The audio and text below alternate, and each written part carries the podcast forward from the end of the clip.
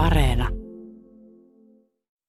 Kaljada, joi mie jouluna olutta kaljada, joi mie jouluna olutta kaljada. Suomi on perinteisesti ollut viinamaa.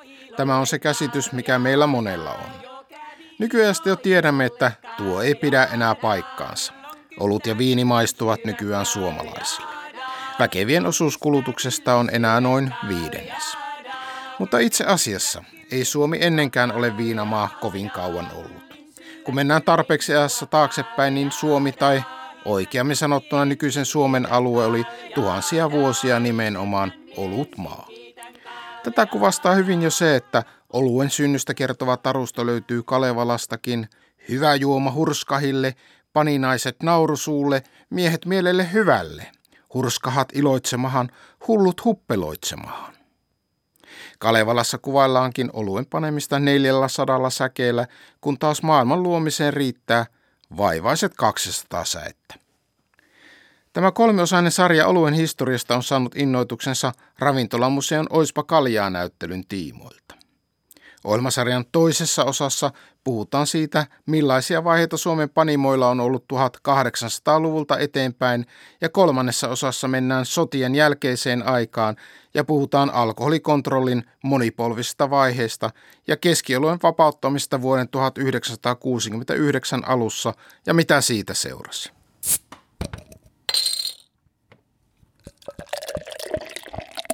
Mutta tässä ohjelmasarjan ensimmäisessä osassa mennään kauemmaksi ajassa taaksepäin ja selvitetään oluen historia Suomessa ammuisista ajoista aina 1800-luvulle saakka.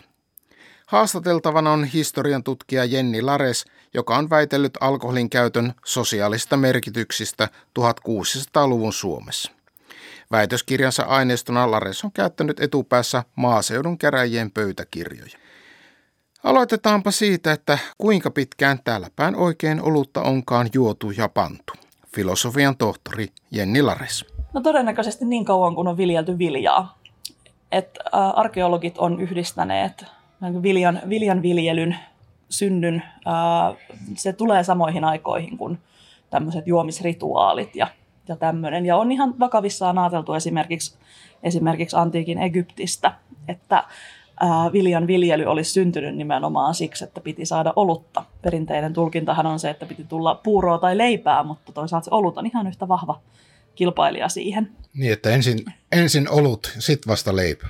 Tai todennäköisesti samaan aikaan, mutta se, että olut on kuitenkin ollut ihan yhtä merkittävä, merkittävä kuin sitten tämä niin sanotusti elintarvikkeet siinä vaiheessa. Eli Suomesta jos puhutaan, niin se tarkoittaa, että tuhansia vuosia ennen ajanlasku alkua on. Joo, se on muistaakseni johonkin viiteen tuhanteen vuoteen ennen ajanlasku alkua yhdistetty. Et toisaalta viljan viljely, viljelyn yhteydessä on kuitenkin ollut sit paljon kaikkia muita, muita elinkeinoja siinä samalla. Ja eikä ihan joka, joka puolella Suomeen samaan aikaan, mutta pikkuhiljaa siinä samoihin aikoihin, kun viljaa viljeltiin, niin myös on juotu ollut. Viina tai paloviina kuten sitä vanhastavasti nimitetään, onkin näillä main paljon, paljon uudempi tulokas. Paloviinasta on ensimmäisiä tietoja siitä keskiajan lopulta. Tukholmassa on viinan polttaja 1400-luvulta ja Suomessakin 1500-luvun alussa alkaa sitten linnoissa olla noita viinan polttimoita tai viina, viinapannuja. Ja pikkuhiljaa siinä 1500-luvulla ää, sitten yläluokka alkoi käyttää paloviinaa mutta se oli siinä vaiheessa vielä kohtuullisen kallista, koska sitä tislattiin viinistä. Ja viinihän oli tuontitavaraa ja paloviinakin oli tuontitavaraa. Mutta vasta 1600-luvulla, kun opittiin polttamaan viinaa viljasta, niin paloviinan käyttö yleistyi maaseudulla, kun sitä pystyi itse tekemään siitä raaka-aineesta, mitä oli saatavilla ihan valtavasti. Niin tavallaan, eli brenne viin, tämä mm. ruotsin kielen sana, mistä tämä suomenkin paloviina tulee, niin tämä ruotsin kielessä on se brenn viin, eli paloviini. Kyllä, joo. Ja itse asiassa viina alun perin tarkoitti viiniä. että jos katsoo näitä agrikolaa tai muita vanhoja raamatun käännöksiä, niin siellähän puhutaan viinasta. Että Jeesus muuttaa veden viinaksi ja, ja puhutaan viinamarjasta, kun puhutaan viinimarjoista ja muusta tämmöisestä. Että se tapahtuu sitten vasta 1800-luvulla, kun tota, viina alkaa tarkoittaa paloviinaa, tai sitä merkityksessä, missä me nykyään viinasta puhutaan. Ja sitten viini on tämä rypälejuoma. Oluen ja viinan lisäksi muita juomia tuohon aikaan olivat sima ja viini. Tosin niitä joi enemmän kaupunkilaiset ja yläluokka. Ehkä yllättävää on, että maito oli tuohon aikaan harvinainen ruokajuoma. Juotiin esimerkiksi äh, simaa, joka ei ollut tämmöistä vappusimaa, mitä me nykyään simaksi ajatellaan, vaan tämmöistä vahvaa äh, hunajaviiniä käytännössä. Se oli erittäin suosittu juoma keskiajalla ja vielä 1500-luvulla tavallaan niin kuin viinin kaltaisena juomana. Pikkuhiljaa 1600-luvulla nämä vii, äh, sima, simamaininnat sitten alkaa vähentyä. Paloviinan käyttö syrjäyttää sitä ja toisaalta samalla viinin tuonti lisääntyy, niin se myös syrjäyttää tätä vanhempaa simaa. Mutta sima ei ole ollut varsinaisesti maaseudun juoma. Et mehiläisten hoitoa ei ole Suomessa kauheasti harrastettu. Et se on ollut hyvin kaupunkilainen, kaupunkilainen juoma. Ja viiniä on tietysti ollut myös, mutta siinä on vähän kanssa sama, että se on ollut yleensä tuontitavaraa, ää, tai siis on, on ollutkin tuontitavaraa, kallista, ää, hyvin kaupunkilainen juoma. Et vielä 1700-luvulla ää, kun alkaa olla tämmöisiä rikkaita, rikkaita talonpoikia ja tuolla Tukholmassa, Tukholmassa valtiopäivillä ovat, niin siellä on ihan paljonkin kirjattu ylös sitä, että talonpojille ei saanut tarjota viiniä. Se oli yle, ylellisyysasetuksissa kielletty, että he ei saaneet juoda sitä, vaikka siihen, ei olisi, vaikka siihen olisi ollut varaa. Niin viini oli tämmöinen yläluokan hienompi juoma. Ja toisaalta ehto olisi viini. Oli sitten semmoinen, mitä talonpojatkin sai silloin kun kirkossa kävivät, toivot, toivottiin, että jokainen käy kerran vuodessa ainakin ehtoollisella. Et sitä, se viinin kulutus on ollut aika minimaalista. No entäs maito sitten? Maitoa on, on jonkun verran juotu. Se on ajateltu, että se on enemmän tämmöinen lasten ja vanhusten juoma. Ja toisaalta maidosta on sitten käytetty piimää, jota on ihan yleensäkin juotu kesäjuomana. Ja aika paljon, ää, mutta siinä on ollut semmoinen ongelma, että noi entisajan lehmät ei ollut ihan semmoisia niin lypsäviä kuin nämä nykyiset jalostetut, jalostetut lehmärodut, niin ää, aika paljon maitoa ja piimää oli saatavilla vain kesäkaudella, kun lehmillä oli tuoretta ruokaa. Et se on ollut vähän tämmöinen kausi, kausijuoma. Oluen silloista suosiota selittää muun muassa se, että sen juominen oli turvallisempaa kuin esimerkiksi veden. Mutta sen lisäksi olutta pidettiin muutenkin terveellisenä. Historian tutkija Jenni Lares. No se on ihan näin niin kuin objektiivisesti ja modernin mikrobiologian kannalta myös terveellisempää juurikin siksi, että se vesi keitetään siinä oluenpanon aikana tai ainakin lämmitetään, että siitä tuhoutuu, tuhoutuu noita pieneliöitä ja taudin aiheuttajia. Ja toisaalta myös alkoholi tuhoaa, tuhoaa pöpöjä. Että se, että siihen saadaan se alkoholipitoisuus, niin sekin on, on tota, ää, siinä mielessä puhtaampaa juoda sitä. Mutta se on toisaalta vain yksi selitys, että aikalaisilla oli myös monia muita syitä tähän oluen käyttöön. Että sen ajateltiin olevan terveellistä, terveellistä ja välttämätöntä terveelliselle elämälle. Se oli vähän niin kuin energianlähde. Joo, se oli energianlähde myös ja tapa sitten käyttää, käyttää viljaa täällä pohjoisessakin, kun sitä on etenkin noiden alempien työtä tekevien luokkien energian saanti on ollut yli 90 prosenttisesti viljasta, niin se on paljon mukavampaa syödä puuroa ja leipää ja juoda olutta. Saadaan käytettyä sitä paljon tehokkaammin. Niin, että tavallaan jossa paloviinassahan vilja, niin kuin sen säilyttäminen on helpompaa varmaan kuin esimerkiksi, jossa on enemmän tuoretavaroissa. Joo, joo paloviina on ollut sit ihan tämmöinen keino äh, hyödyntää viljaa ja toisaalta saada siitä kun sehän ei pilaannu sitten niin kuin mihinkään. Mm. Et se on ollut, ollut myös sitten, ja paloviina on toisaalta ehkä hyvä, hyvä kans, kans semmoinen niin kuin taloudenpidon kannalta, koska siihen voi käyttää vähän huonompaakin viljaa, semmoista, mikä saattaa olla vähän homeessa tai muuten ei ihmisille sopivaa. Se voi käyttää paloviinaksi, näin saada siitä hyötyä, tai käyttää sitä vaihdonvälineenä. Et se, on, se pitää arvonsa, vaikka rahaa ei aina sitä tehnytkään. Ja toisaalta sitten se ylijäänyt rankki, Eli, eli tämä vilja, viljatislauksen jälkeen se on ollut eläimille hirveän hyvää ruokaa. Että sitä käytetään sitten, voidaan käyttää moneen tarkoitukseen. Mikä siinä karjanteossa sitten on keväällä ottaa ohrapussi selkäisä vie pellolle, viskelee jyvät muaha, ohra kasvua, että kohisee. Sitten näin syksykesällä liittää pois pui. Sitten vie ohrajyvät kuurinalle, liottaa niitä vuorokauden verran siellä, laskee vee pois. Ja sittenhän se alkaa se jyvä itää. Näin kertoi vuonna 1948 eräs vanha isäntä entisaikojen oluen teosta. Oluen valmistus olikin aikanaan hyvin samantapaista kuin nykyään. Tarvittiin maltaita, joita saatiin kun viljanjyviä liotettiin hetken aikaa niin, että ne alkoivat itämään. Maltaat kuivatettiin esimerkiksi saunassa ja jauhettiin. Niistä tehtiin kuuman veden kanssa mäski, josta nesteet siivilöitiin ja niin saatiin vierrettä, johon lisättiin mausteita. Sitten jäähdytettyyn vierteeseen lisättiin hiivat eli vaikkapa sakat edellisen astian pohjalta ja annettiin käydä olueksi. Suuri ero nykypäivään oli, että aikanaan humalaa ei täällä päin tunnettu, vaan oluen vierettä maustettiin kotoperäisillä maustekasveilla. Missä vaiheessa humalan käyttö tuli sitten? Se on tullut siinä keskiajan kuluessa.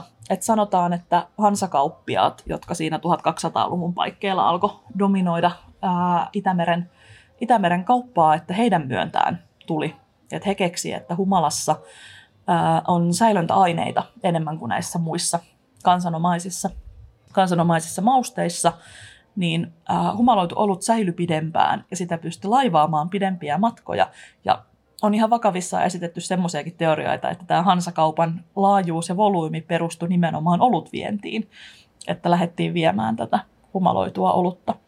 Ja sitten ihmiset tykästy siihen vähän katkeraan makuun, mikä humaloidussa oluessa oli, alkoi suosia sitä itsekin.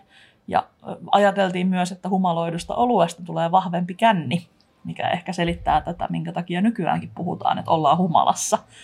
Että se on ollut vahvempi kuin sitten nämä katajat ja suopursut ja muut.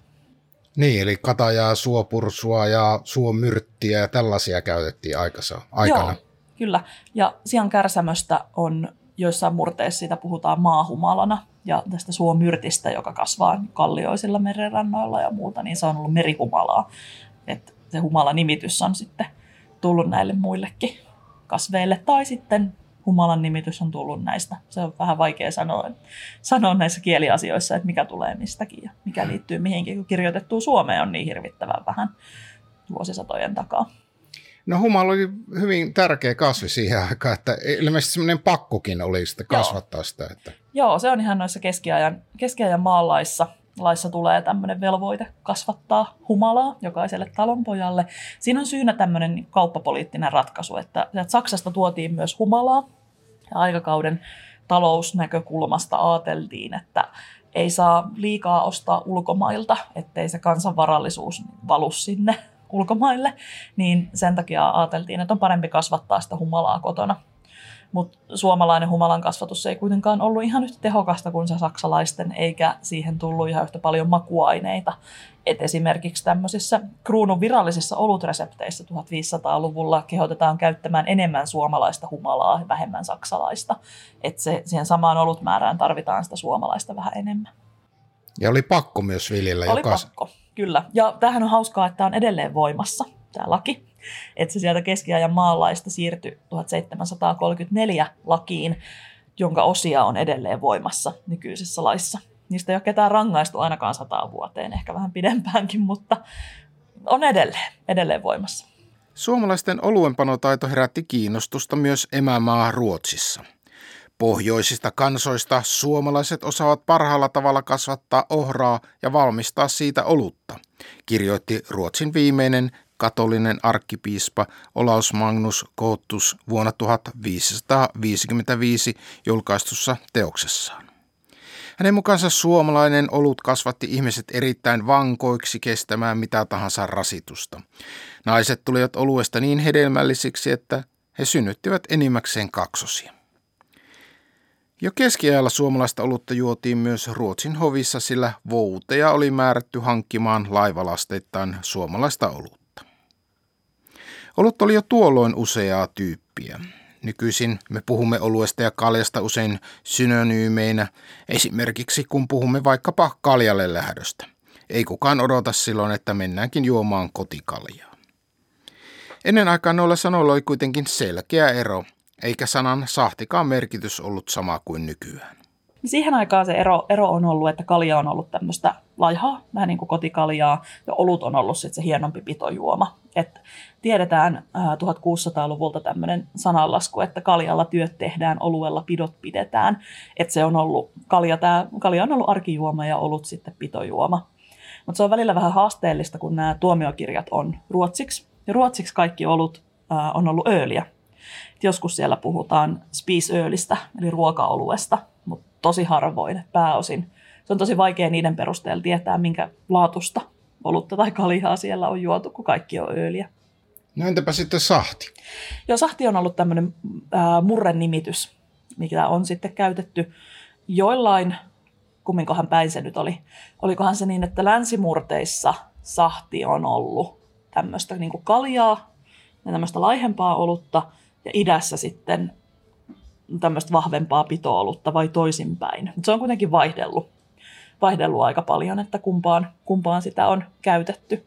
Ja siitä on tullutkin sitten vähän tämmöisiä harhatulkintoja ensimmäisissä suomen kielen sanakirjoissa 1700-1800-luvuilla. Öö, sanotaan, että sahti on tämmöistä laihaa, laihaa kaljaa, mutta nykyään se, mitä me tunnetaan sahtina, niin on tämmöistä vahvaa, vahvaa, mikä on enemmän sitten pitojuoman kaltaista. Se nimitys on muuttunut myös tässä, tässä vuosien varrella.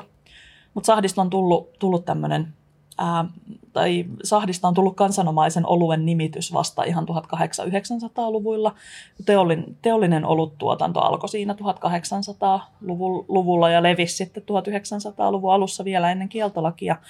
Niin tämä olut-nimitys siirtyi tälle tehdasvalmisteiselle oluelle – sitten tarvittiin kuitenkin joku nimi kuvaamaan sitä itse kotona tehtyä olutta, niin siihen tuli sitten tämä murresana sahti. Et vielä 1900-luvun alussa moni sahtimestari oli sitä mieltä, että no nykyään tätä sanotaan sahdiksi, mutta ennen tämäkin oli ihan vaan olutta.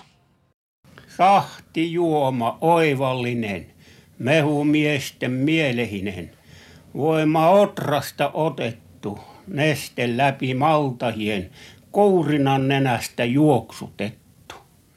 Mistä se sana sahti sitten oikein tulee? Että... Siihen on vähän eri teorioita. Yksi on se, että se tulisi tuolta germaanisten kielten puolelta, saman tapaa kuin ruotsissa on nykyään saft, eli mehu. Mutta se ei suinkaan tarkoita, että sahti olisi ollut mehua tai muuta. Se vaan periytyy vanhempaan saksalaiseen sanaan, mitä on yleensä käytetty viinin valmistuksessa syntyneestä nesteestä. Sitten kun täällä päin ei viiniköynnös kasva, niin siirtynyt sitten ää, oluen, oluen nimitykseksi tämä saft ja sahti sitä kautta tullut sitten. Ruotsissa jäänyt kuvaamaan hedelmämehuja ja mehuja ja meillä sitten, meillä sitten oluen nimeksi. Toinen vaihtoehto on, on se, että joissain murteissa on, on tämmöinen, että joku koski voi kuohua, niin se sahisee. Tai koskessa on tämmöinen kuohukohta, eli sahikko, niin se liittyy jotenkin tähän kuohuumiseen. Tosin sekin voi olla, että kumpi sitten on synnyttänyt kumman sanan, niin se on vähän, se on paha sanoa, ihan tarkkaan ei tiedetä. Millaisissa tilanteissa olutta sitten silloin 1600-luvulla käytettiin? Lyhyt vastaus siihen on, että kaikissa. Olut ja kalja olivat mukana arjessa ja juhlassa, työnteossa ja jopa kirkonmenoissa. Oluen juominen myös rytmitti päivää ja vuoden kiertoa, kertoo filosofian tohtori Jenni Lares.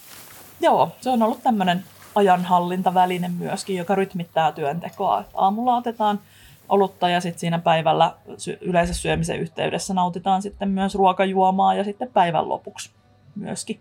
Et se on ollut, ollut tämmöinen 1600-luvulla käytettiin vielä pääosin kaljaa, mutta sitten 1700-1800-luvuilla käytettiin sitten ihan viinaryyppyjä. Et on ollut tämmöisiä ryyppyjä, millä on aloitettu päivä ja pidetty taukoa ja lopetettu päivä. Et alkoholi on suuressa että pienessä mittakaavassa tämmöisten rajatilojen taitekohtien juoma, joka kertoo siitä, että siirrytään johonkin muuhun sitten seuraavaksi. Tai pidetään taukoa tai lomaa tai lepoa tai, tai muuta. Niin kuin työpäivän jälkeen silloin otettiin vähän niin kuin afterworkki nykyään. Joo, kyllä, se on ihan, ihan tota vanha ilmiö, että työpäivän jälkeen sitten rentouduttiin juomalla alkoholia. Et se oli tavallaan palkinto siitä päivän raskaasta työstä ja toisaalta kertoi siitä, että nyt on, niin päivän, päivän työ on päättynyt ja illalla voidaan vielä hetken aikaa seurustella ja rentoutua ennen kuin sitten käydään yöpuulla. No onko sitä mitään arviota, paljonko sitä oikein juotiin päivässä? Että... Siitä on jonkun verran arvioita ja jonkun verran ihan ää, niin sanotusti faktaakin. Et esimerkiksi näissä ää, 1500-luvulla annettiin tämmöisiä virallisia ohjeita kruunun taloudenpitoon ja myös kartanotalouksien ja muiden tämmöisten isojen, isojen talouksien pitoon, niin niissä on, niissä on tietoa siitä, kuinka paljon sitä juomaa pitäisi varata. Mutta se on siitä vähän haasteellinen käyttää, että siinä on kyllä näitä päivittäisiä annoksia ja muutamia litroja kaljaa per päivä, mutta sitten linnojen ja kartanoiden ta- kirjanpitoaineisto kertoo, että ihan tämmöisiin määriin ei aina päästy. Ne on yleensä pikkasen alhaisempia sitten ne todelliset, todelliset luvut. Ja toisaalta on ajateltu, että ne olisi myös vähän tarkoituksella laskettu, laskettu yläkanttiin. Ja toinen ongelma siinä on se, että se ei kerro yksityistalouksista mitään. Että onko ne todennäköisesti ovat pyrkineet samanlaiseen järjestelmään. Ja toisaalta ihmisenhän pitäisi nykyäänkin juoda nestettä pari litraa päivässä. Että se on siinä mielessä yhteneväinen näin nykyisten vedenjuontisuositusten kanssa. No oliko ihmiset pienessä pöhnässä sitten tuota päivät pitkät vai mitenkä? No nykyisen ajattelumallin mukaan kyllä, että heillä oli alkoholia veressä sen päivän, päivän ajan, mutta toisaalta he itse ajatelleet, että tämmöinen arkinen alkoholin käyttö johtaisi päihtymykseen tai humalatilaan. Että se oli toisaalta semmoinen, mihin oltiin niin kuin totuttu, totuttu siihen jatkuvaan alkoholin käyttöön. Ja toisaalta ne mielikuvat oli vähän semmoisia, että esimerkiksi nykyään edelleenkin on kotikaljaa kaikissa lounasravintoloissa. Ja siinä on edelleen pikkasen alkoholia, mutta harva ajattelee, että juo alkoholia, kun ottaa ottaa sen, sen louna, lounassetelin setelin työpaikkaruokalan kanssa sitten sitä kotikaljaa. Arjessa siis juotiin olutta joka päivä ja ihmiset saattoivat olla pienessä pöhnässä, mutta juhlat olivat asia erikseen. Silloin tarjoltiin vahvempaa tavaraa kuin arjessa, eikä juhlia ilman olutta edes pystytty ajattelemaan jos arjessa juotiin sitä kaljaa, missä on ollut muutamia prosentteja alkoholia, niin juhlassa voitiin sitten juoda paljon vahvempaa. Et ihan tarkkaan näistä prosenteista ei tiedetä. Et siihen vaikuttaa niin moni asia, viljan laatu, satokausi, panian taidot, ton, ton, tota, mallastajan taidot. Et pystytään puhumaan vaan niin muutamista prosenteista ja sitten vähän useimmista prosenteista. Tarkkaan sitä ei pysty sanomaan, mutta esimerkiksi nykyiset sahdit on yleensä semmoisesta 6-10 prosenttia. Ja hiiva kuolee siinä 10 prosentin jälkeen. Osa on sitkeämpiä kuin toiset, mutta suurin piirtein niillä paikkeilla. Että sitä vahvempaa ei käyttämällä oikein saa. Ja sitä sitten juhlassa oli sitä vahvempaa olutta ja sitä myös nautittiin paljon runsaammin. Niin siitä kyllä saatiin aikaan ihan, ihan hyvä känni. Niin, pystykö siihen aikaan olemaan juhlaa ilman olutta? Ei, se ei, ei. Se ei jotenkin aikalaisten, aikalaisten mielikuviin mennyt, että se olisi ollut, ollut edes mahdollista, kun juhliin viitattiin nimenomaan tämän oluen kautta. Et ihan kuninkaallisia asetuksia myöten puhuttiin hääoluista ja hautajaisoluista ja lapsen oluista, joka ei, ei suinkaan tarkoita lapsille annettua olutta, vaan, vaan siis ristiäisiä, ristiäisolutta, jota voisi ehkä olla verrattain nykyisiin varpajaisiin tai tämmöisiin, mutta siellä se ei ollut pelkästään tuoreen isän ja sen kavereiden juhlat, vaan siellä oli, oli sitten paljon muutakin, muutakin väkeä. Mutta siellä, siellä juotiin häissä, häissä hautajaisissa, ristiäisissä oli pakko olla olutta. Ää, vuoden kierron tärkeissä taitekohdissa, esimerkiksi jouluna oli pakko olla olutta. Siinä oli myös tämmöisiä maagisia merkityksiä siitä, että jos juhlassa on yltäkylläisyyttä ja runsautta ja ää, humalaa, päihtymystä, niin se on hyvä ja tavoiteltava asia, joka tavallaan kertoo, että sitä yltäkylläisyyttä ja runsautta jatkuu myös myöhemmin. Et siitä syntyy nämä sananlaskut, mitä varmaan tässä kun joulu lähestyy, niin pikkuhiljaa puhutaan taas siitäkin, kuinka jouluna isännän pitää olla kännissä, että saadaan hyvä, hyvä satovuosi ja muuta. Ajateltiin, että se, ne asiat niin liittyy toisiinsa. Niin, oliko näin, että saatettiin juhlia vaikka hautajaisia lykätä, jos olut ei ollut valmistunut? Joo, joo. Se vahvaan olueeseen menee useampi viikko kuitenkin, että se saadaan valmiiksi, niin se saattoi määrätä myös näiden juhlien ajankohdan. Ja myös esimerkiksi häiden suhteen, että niitä pidettiin paljon nimenomaan siinä syksyllä joulun tienoilla, jolloin sato oli korjattu ja ruokaa oli riittävästi. Et, et se oli hyvä, hyvä aika myös tämmöiselle muunlaiselle juhlinnalle. Että tämmöiset kesähäät ja juhannushäät ja muut on tullut sitten vasta paljon myöhemmin, kun se elintarvikkeiden saanti, vaikka se nykyäänkin on kiinni maataloudesta, niin on kuitenkin vähän turvatumpaa. Et 1600-luvulla kesähäät olisi ollut vähän huono, kun ei silloin ole kuin jotain laarin pohjaa ja jotain vähä, vähäisiä määriä, mitä on alkanut jo kasvaa. Se olisi ollut heille hyvin huono ajankohta. Kaljada, kystää kyllin syö kaljada, kyllon kystää kyllin syö kaljada, kyllin syö kyllin juo Yksi leimaa antava piirre silloiselle oluen käytölle oli, että se oli nimenomaan yhteisöllinen juoma. Tätä arkista, arkista olutta tai kaljaa juotiin työtovereiden kanssa. Saatettiin pitää, samalla kun pidettiin ruoka, ruokataukoa, niin sitten ruokajuomaksi saatettiin, saatettiin ottaa kaljaa tai olutta. Ää, aamulla saatiin kaljalla päivä käyntiin ja illalla sitten, kun työt oli tehty, niin rentouduttiin juomalla, juomalla kaljaa se on aika, aika paljon noin 1600-luvun ihmiset, ei ne, ei ne niin yksin tehnyt kauheasti mitään. Et siellä on, ollaan oltu porukalla ja ollaan katsottu, mitä muut tekee. Et se on ollut hyvin yhteisöllistä se toiminta muutenkin. Mikä on tavallaan sekä kirous että siunaus, että joku välillä kyttää, että mitä kaikkea täällä tapahtuu. Helposti ajattelee, että yhteisöllisyys on, on niin kuin positiivinen tai iloinen asia, mutta sehän ei sitä aina ole. Että siihen liittyy just tämä ryhmäpaine, ja kyllä se nykyäänkin näkyy, että jos joku, jos joku ei juo, niin vähene, vähenemissä määrin, mutta, mutta edelleenkin saatetaan pitää omituisena. Että siihen liittyy tämmöinen vanha ajatus siitä, että olutta käytetään yhdessä ja alkoholia juodaan yhdessä. Ja jos joku ei halua juoda, niin se tavallaan samalla tarkoittaa, että se ei halua olla meidän kanssa. Se ei halua olla osa meitä.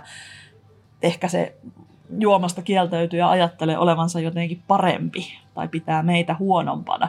Tämän tyyppisiä ajatuksia, joita nykyäänkin välillä aina näkee, että sille juomattomuudelle pitää olla joku muu syy. Ää, mutta 1600-luvulla se saattoi olla ihan vakavakin kunnianloukkaus, että jos ei halunnut juoda toisten kanssa.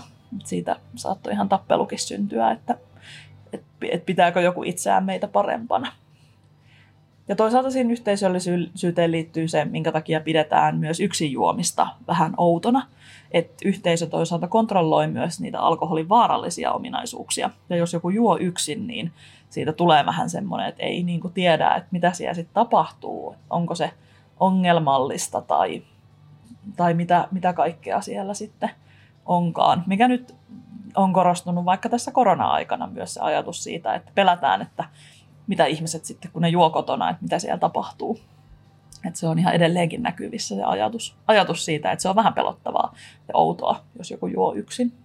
No siis siihen aikaan ilmeisesti nämä olut astiatkin oli aika isoja, niistä juotiin yhdessä vai miten se meni? Joo, ne on ollut yhteisiä määriä. On tilattu tämmöisiä ää, aikakauden kannu mittayksikkönä on noin 2,5 litraa ja siitä puolet on tuoppi, eli semmoinen 1,6-1,7 litraa suurin piirtein. Nämä on ollut aika isoja, isoja astioita, joita tosiaan on juotu yhdessä. Ja näistä tuomiokirjoistakin käy ilmi, että siellä puhutaan aina, että tilattiin yhdessä.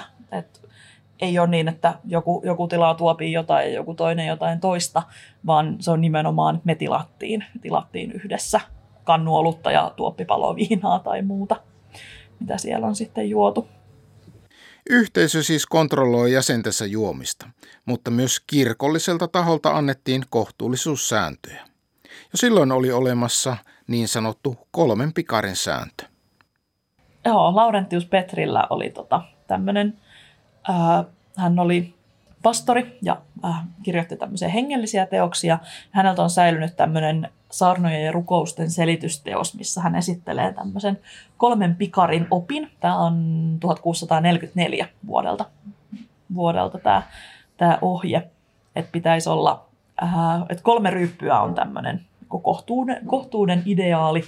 Ensimmäinen ryyppy menee tarpeeseen, toinen terveyteen ja kolmas iloon ja ne ryypyt, jotka sen jälkeen nautitaan, niin niillä on sitten huonoja vaikutuksia. Sieltä tulee siis riitaa ja tappelua ja äh, hekuman heräämistä ja äh, siinä salaisuuksien paljastamista ja sairauksia ja ja saattaa turmio ja kadotukseen sitten nämä myöhäisemmät ryypyt. Että on tosi mielenkiintoinen, mielenkiintoinen ajatus siinä mielessä, että tämmöinen kolmen pikarin oppi on jo periytynyt antiikin ajoilta. Et siellä on, on löydettävissä tämmöisiä runoja ja tekstejä, missä puhutaan vähän vaihtelevasti, että mihin nämä kolme sallittua ryyppyä on. Yksi taisi olla semmoinen, että oli tarpeeseen, rakkauteen ja uneen nämä kolme, kolme tarpeellista ryyppyä. Ja sen jälkeen tulee sitten just väkivaltaa ja kuolemaa ja muuta, muuta pahuuksia. Ja mä oon itse tulkinnut ja on todisteita siitä, että aikalaisetkin tulkitsivat tätä, tätä symbolisesti. Että niin kauan kuin juominen tapahtuu terveyteen, tarpeeseen ja iloon, niin se on vielä sallittua. Juomiseen liittyy myös monenlaisia muitakin sääntöjä, jotka kumpusivat sen ajan sosiaalisesta rakenteesta. Esimerkiksi aivan kenen tahansa kanssa ei passannut mennä oltta ottamaan, sillä ihmisten kuuluu juoda vertaistensa kanssa. Se näkyy aika lailla siinä, että miehet on istunut sitten pöydän ääressä ja naiset on istunut jossain muualla ja nuoriso, on levi, nuoriso- ja palveluskunta on levittäytynyt sitten pihamaalle ulkorakennuksiin. Ää, omassa väitöskirjassani tutkin myös sitä, että keiden kanssa ihmiset joi ja lopputulos on se, että aika lailla niin kuin samankaltaisten ihmisten kanssa. Miehet on juonut keskenään, isäntämiehet on juonut keskenään, sotilaat on juonut keskenään, rengit on yleensä ollut keskenään. Naiset, naisten juomisesta on paljon vähemmän tietoja ja se todennäköisesti johtuu, johtuu siitä, että naisten juomista sitten kun miehet kontrolloi sitä niin, että se ei sitten päätynyt käräjille. Nykypäivästä katsottuna saattaa tuntua omituiselta, että myös kirkonmenojen yhteydessä juotiin. Ja kirkonmiehet olivat nimenomaan myymässä sitä alkoholia. Meille niin tuttu alkoholin kontrollipolitiikka alkoi kuitenkin tulla jo 1600-luvun lopussa.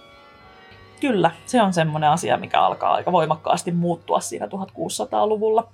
Et jos puhutaan katolisesta keskiajasta, ää, niin Suomesta on aika, aika vähän tietoja, mutta muualta Euroopasta tiedetään, että tämmöinen yhdessä juominen kuuluu Juma, Jumalan palveluksiin hyvin oleellisesti.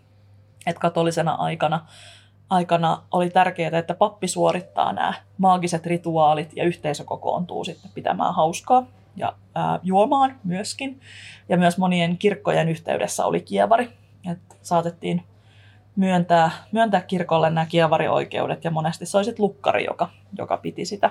Ja 1600-luvulla on vielä perusteltukin siinä vaiheessa, kun tämä alkoi olla vähän ongelmalliseksi tämä kirkolle juominen, että se on kuitenkin hyvä, että se pappi pitää sitä kievaria, että siellä voidaan vähän katsoa, mitä ne ihmiset siellä tekee ja miten se meininki, meininki siellä etenee. Että se on ajateltu välillä myöskin, että se on ollut hyvä, että siellä on tämmöinen hengellinen auktoriteetti valvomassa tätä, tätä hommaa.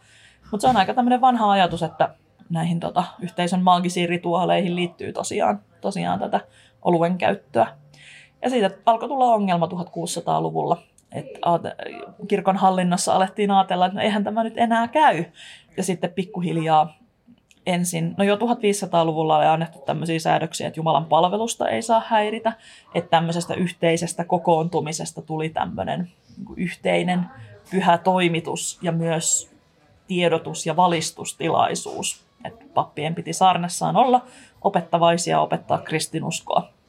Ja tätä piti sitten kansan herkeämättä seurata. Jumalan palvelusta ei saanut häiritä. Ja 1600-luvun lopulla alettiin sitten ajatella, että päihtyneenä kirkossa olo on nimenomaisesti tätä häirintää. Ja 1686 kirkkolaissa kriminalisoitiin päihtyneenä kirkkoon tuleminen. Tätä lakia alettiin tulkita niin, että jos olet nauttinut vähäkään alkoholia ennen kirkkoon tuloa, olet humalassa ja rikot lakia ja saat sakot niin kuin tässä aikaisemmin puhuttiin, niin se olut oli kuitenkin osa sitä päivittäistä elämää ja sitä juotiin aamulla ja juotiin päivällä ja juotiin koko ajan. Ja viinaa, viinaa myöskin. Ää, ja viinaa käytettiin lääkkeenä. Sitten kävi, kävi monesti niin, että jos näiltä kirkkohäiriöön syyllistyneitä tai päihtyneitä kirkossa olleilta kysyttiin, että no joitko tänään aamulla viinaa, niin moni sanoi, että joo, mä otin vaan yhden ryypyn niin lääkkeeksi, että oli vähän huono olo, niin lääkkeeksi vain otin. Mutta oikeus on silloin sitä mieltä, että no, no nautit viinaa, olit päihtynyt. Että siinä on ihan selkeä suunnanmuutos nähtävissä.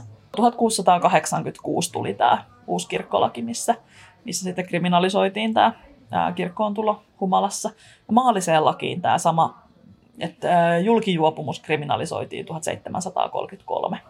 Ja se on nimenomaan ollut tätä kontrollia, että aikaisemmin maatalousyhteisössä tai perinteisessä maatalousyhteiskunnassa ne isännät on ollut tavallaan se, jotka on, on paikallisessa hierarkiassa kaikista ylimpänä, niin näillä nimenomaan pyrittiin kontrolloimaan sitä ne isäntämiesten juomista. Et he on yleensä niitä, jotka saa näitä sakkoja ja he on yleensä niitä, jotka julkijuopumuksessa 1700-luvulla saa, saa sakkoja ja muuta. Kruunun valta ja kirkon valta on kasvanut niin, että on pystytty kontrolloimaan ihan tavallisten ihmisten toimintaa ja elämää. Vuonna 66 tuli Suomen laki uus. Viinaa kiellettiin keittämästä ja juomapäiviä viettämästä. Nyt pallesmannit vanhatkin, lautamiehet laiskatkin, kävelivät ympäri metsiä, saivat viinapannuja etsiä. Seuraava vaihe kontrollipolitiikassa oli, että viinan kotipoltto kiellettiin maaseudulla 1866, niin kuin tuossa vanhassa Pilli Hermanin arkkiveisussa lauletaan. Oluen panemista kotona ei sentään kielletty. Jenni Lares. Jos 1700-luvulla, kun ensin kriminalisoitiin tämä julkijuopumus, niin sitten alettiin myös puuttua tähän viinan polttoon. 1700-lukua aika lailla leimaa erilaiset viinanpolttokiellot, joita yleensä perusteltiin huonona, huonolla satovuodella. Että ajateltiin, että sitä viljaa ei riitä viinanpolttoa varten, niin kiellettiin viinanpoltto. Tai sitten myytiin tämmöisiä viinanpolttolisenssejä tai se, että minkä kokoisia pannuja kelläkin sai olla ja ylipäänsä kontrolloitiin sitä. Ja lopulta sitten silloin 1866 maaseudulla ei enää saanut polttaa viinaa. Et se, se, loppu, se loppu siihen. Mutta oluenpanoon näillä ei vaikutettu. Et olutta on kotikäyttöön saanut valmistaa aina kieltolakiin, eli sinne 1900-luvun luvun alkuun asti.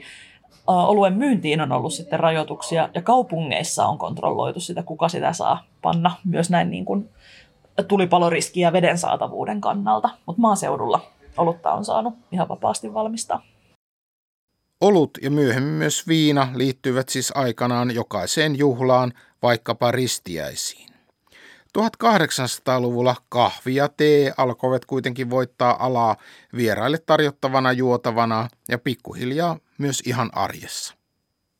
Se tulee siinä 1800-luvulla ja ensin nimenomaan tässä juhlakäytössä, että sitten aletaan maaseudullakin tarjota, tarjota kahvia tai voidaan aloittaa kahvilla ja sitten siirtyä siihen juomiseen tai alkoholi, alkoholin juomiseen tai muuta.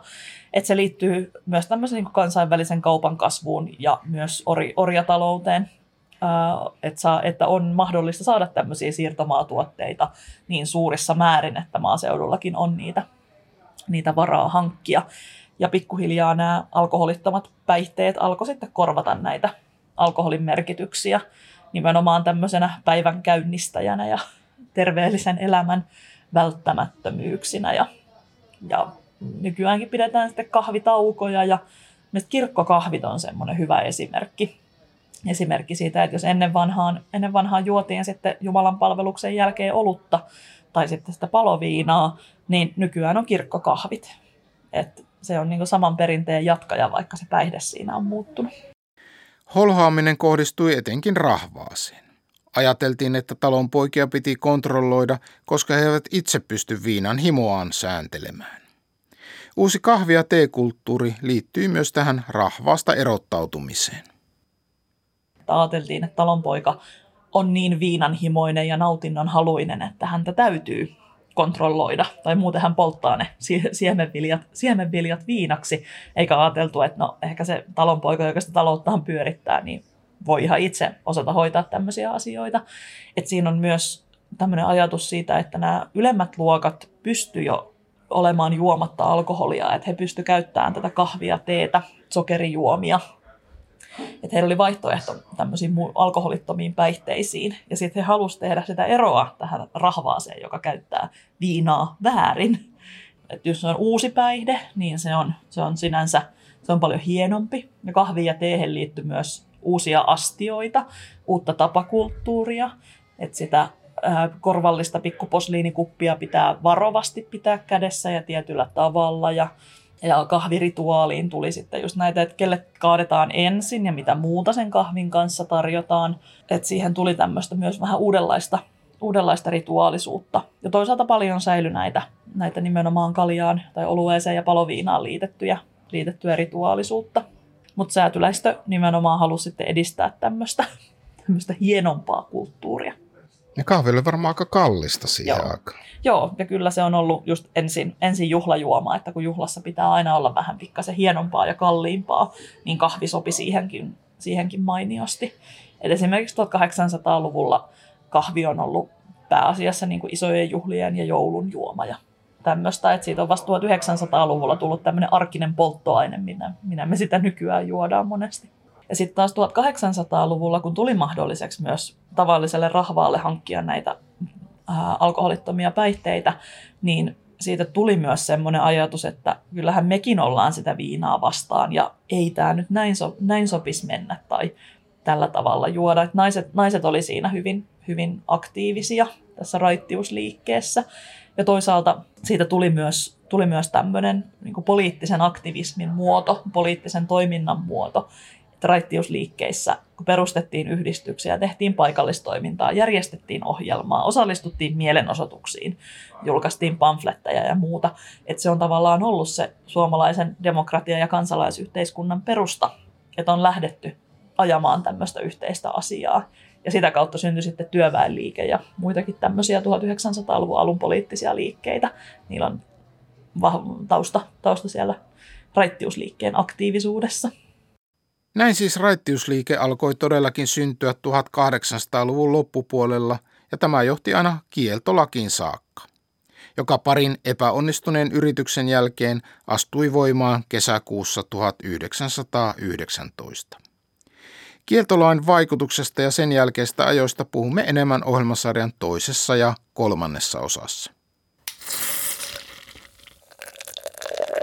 Monet asiat ovat nykyään toisin kuin 1600- ja 700-luvun alkoholi- ja olutkulttuurissa, mutta yllättävästi monenlaisia yhtäläisyyksiäkin löytyy. Historian tutkija Jenni Lares. Se yhteisöllisyys on siinä, siinä yksi hyvin vahva, mikä edelleenkin monet tunnistaa tämän, että yksin juova on vähän outo tai juomasta kieltäytyminen on vähän erikoista. Nämä tosin alkaa vähentyä tässä ja se on nykyään ihan hyväksyttävää olla juomatta.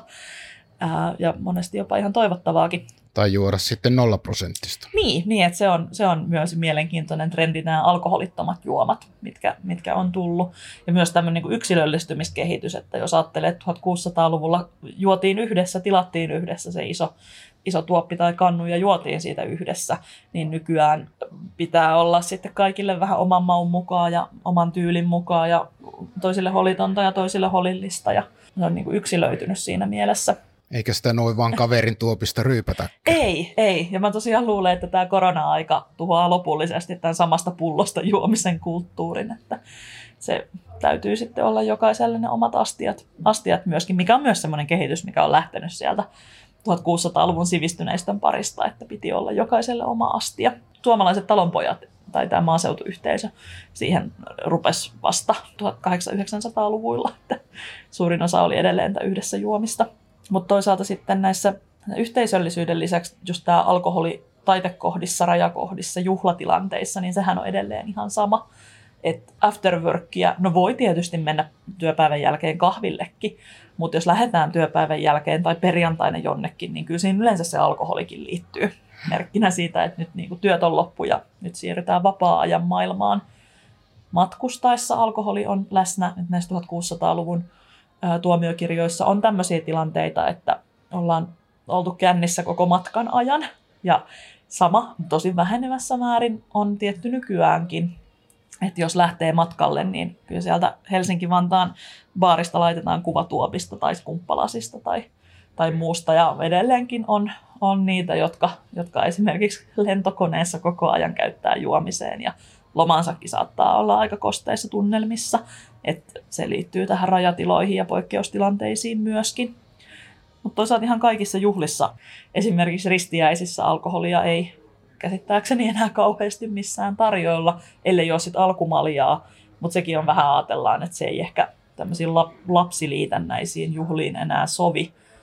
Mutta häissä, häissähän tämä runsa, runsas alkoholin käyttö on edelleen, edelleen läsnä. Olut oikea nimesi, olut oikea nimesi, olut oikea nimesi, olut oikea nimesi.